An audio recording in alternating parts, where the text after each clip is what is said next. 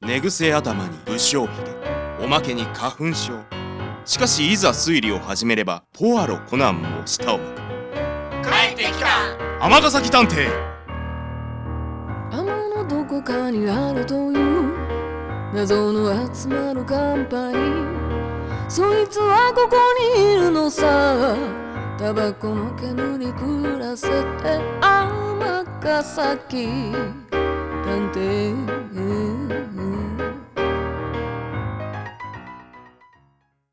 第80話「怪しい隣人」前編こんにちは園田啓太です今日も学校が終わると一目散にここ天崎探偵事務所に向かいます遅くなりましたおうその声はでんばいあへっぽこさん来てたんですかはいちょっと近くに用があったので寄りまったへえあれなんかちょっと雰囲気変わりましたバレましたどこが変わったと思いますうーん上半身かなきっと上半身じゃないんですかねうーん。わかんないですね。まあいいです。ちょっとちょっと諦めないでっていうか見たらすぐわかるでしょ僕今日メガネしてないんですよああ。僕ほんと視力が悪くてメガネがないと全然見えないんですよ誰が誰だかわかんないくらい先輩はちっちゃいからわかったんですけどむ、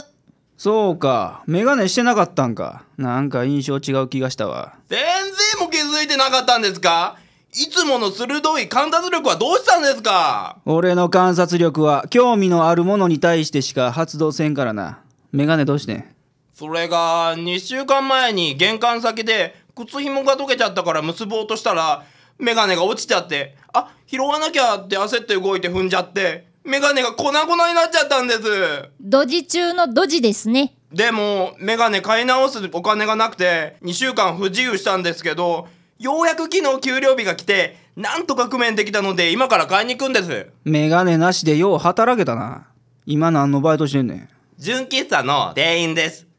でもメガネがないとやっぱり誰が誰だかわからなくて常連客を怒らせてクビになりましたというわけで昨日が最初で最後の給料日になっちゃいました決して笑てる場合ではないけどな早く買いに行った方がいいんじゃないですか暗くなる前に。そうだそうだこんなところで油売ってる場合じゃないお前が勝手にこんなところに寄ったんやろが行ってきまーすなんやねんあいついつもなんかちょっとイラッとさせてきますね。坊主お前は視力大丈夫なんか僕は両目とも1.5です。甘いな俺はこう見えて両目2.0やすごい。え視力もやはり探偵の資質の一つなんでしょうか視力を鍛える方法ってあるんでしょうかさあどうかねやあ探偵諸君ハンサムさん。どうしたここのアパートの下で不安げに震えるレディーに出会ったのでお連れしたよどうぞこんにちは。もう大丈夫何も怯えることはありません彼らはこの僕も一目を置く優秀な探偵ですあなたの不安を取り除いてくれることでしょうご依頼ですかはい。では中へどうぞ僕は会社に戻らなくてはいけないんだが震えるレディーを放ってはおけないからね一緒に話を聞くことにするよなんじゃそらまあええけどもどうぞおかけくださいありがとうございます。宮内と申します。天崎です天崎先生とお読みするんですかでも、ここは、尼崎です。ですよね。実は最近引っ越してきたばかりで、どっちがどっちなのかわからなくなりそうです。間違えたらすみません。そういうことなら致し方ありませんなそれでご依頼というのはええ実は、隣人のことで困っていまして、おお3週間前に市内のマンションに夫婦で引っ越してきたんです。隣の部屋の住人に困ってらっしゃるということですな騒音ですかいえ、何か嫌がらせをされているとかまだ嫌がらせなのかどうかよくわからないんです。もし嫌がらせじゃないのであれば、お隣さんとはうまくやっていきたいと思っているんです。つまり隣人が嫌がらせをしているのかどうかを調べてほしいということですかそうなんです。引っ越してきたばかりでナイーブなところに隣人から嫌がらせをされているかもしれないなんてさぞ不安な日々をお過ごしだったことでしょうはい。天ヶ崎先生。天崎です天崎先生、どうかよろしくお願いします。わかりました。では、具体的にどのようなことがあったのか、詳しくお聞かせいただけますか。はい。まず引っ越してきた日に粗品を持ってご挨拶に伺った時のことです。見た目はとてもすっきりとされた30代ぐらいの高青年でした。でも、なんだか、笑い方が普通じゃなくて、どんな笑い方ですかなんて言ったらいいんですかね。りりりモノマネが上手じゃないので、とにかくすっきりとした見た目からは想像できないような気持ち悪い笑い方でした。もうその話はこれくらいでいいじゃないか思い出すと彼女も辛くなってしまうよでは、他にはマンションの近くでたまにすれ違うことがあるのですがじーっとこちらを凝視してくるんですこちらから挨拶をすると返してくれるんですが気づかないふりをするとそのまま何も言わずに通り過ぎていくんですちょっと気持ち悪いですね。それからベランダでつぶやいているのが聞こえてきまして今は何してるのかねお家の中が気になるねってもしかしてマダムのことを言っているのかオーマイか極めつけが何ですかなこの前買い物から帰ってきたらうちの玄関前で彼が鍵穴をガチャガチャやっていたんですえ私の姿を見つけると「いえこれこれですの」とかなんとか言いながらその場を去っていったんです私怖くてこれは決まりなんじゃないかな天崎くん僕の一番嫌いなストーカーというやつだかもしれませんな。